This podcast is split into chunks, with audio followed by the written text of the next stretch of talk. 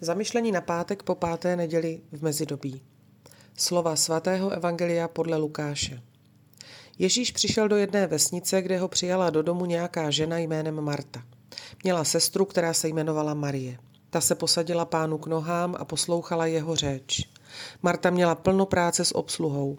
Přistoupila k němu a řekla, pane, nezáleží ti na tom, že mě má sestra nechala obsluhovat samotnou, řekni jí přece, ať mi pomůže.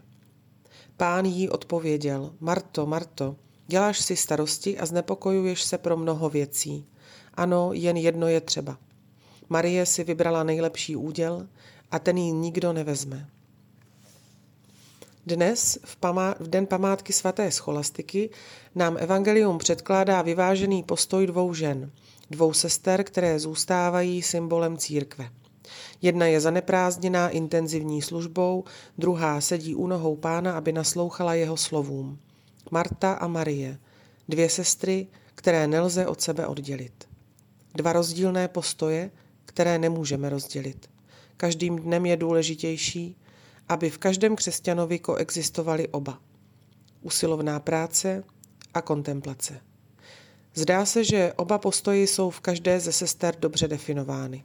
Marta je aktivní, Maria kontemplativní.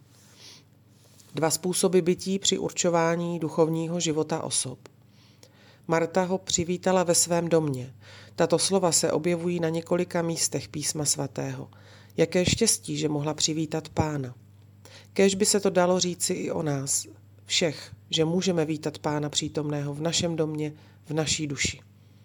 Děláme to, když bez ostychu hájíme jeho učení, když se nestydíme hlásat evangelium slovem i prací. Svému pánu sloužíme, když se snažíme žít podle požadavků naší víry. Opakujme si s Jozuem. Já a můj dům budeme sloužit hospodinu.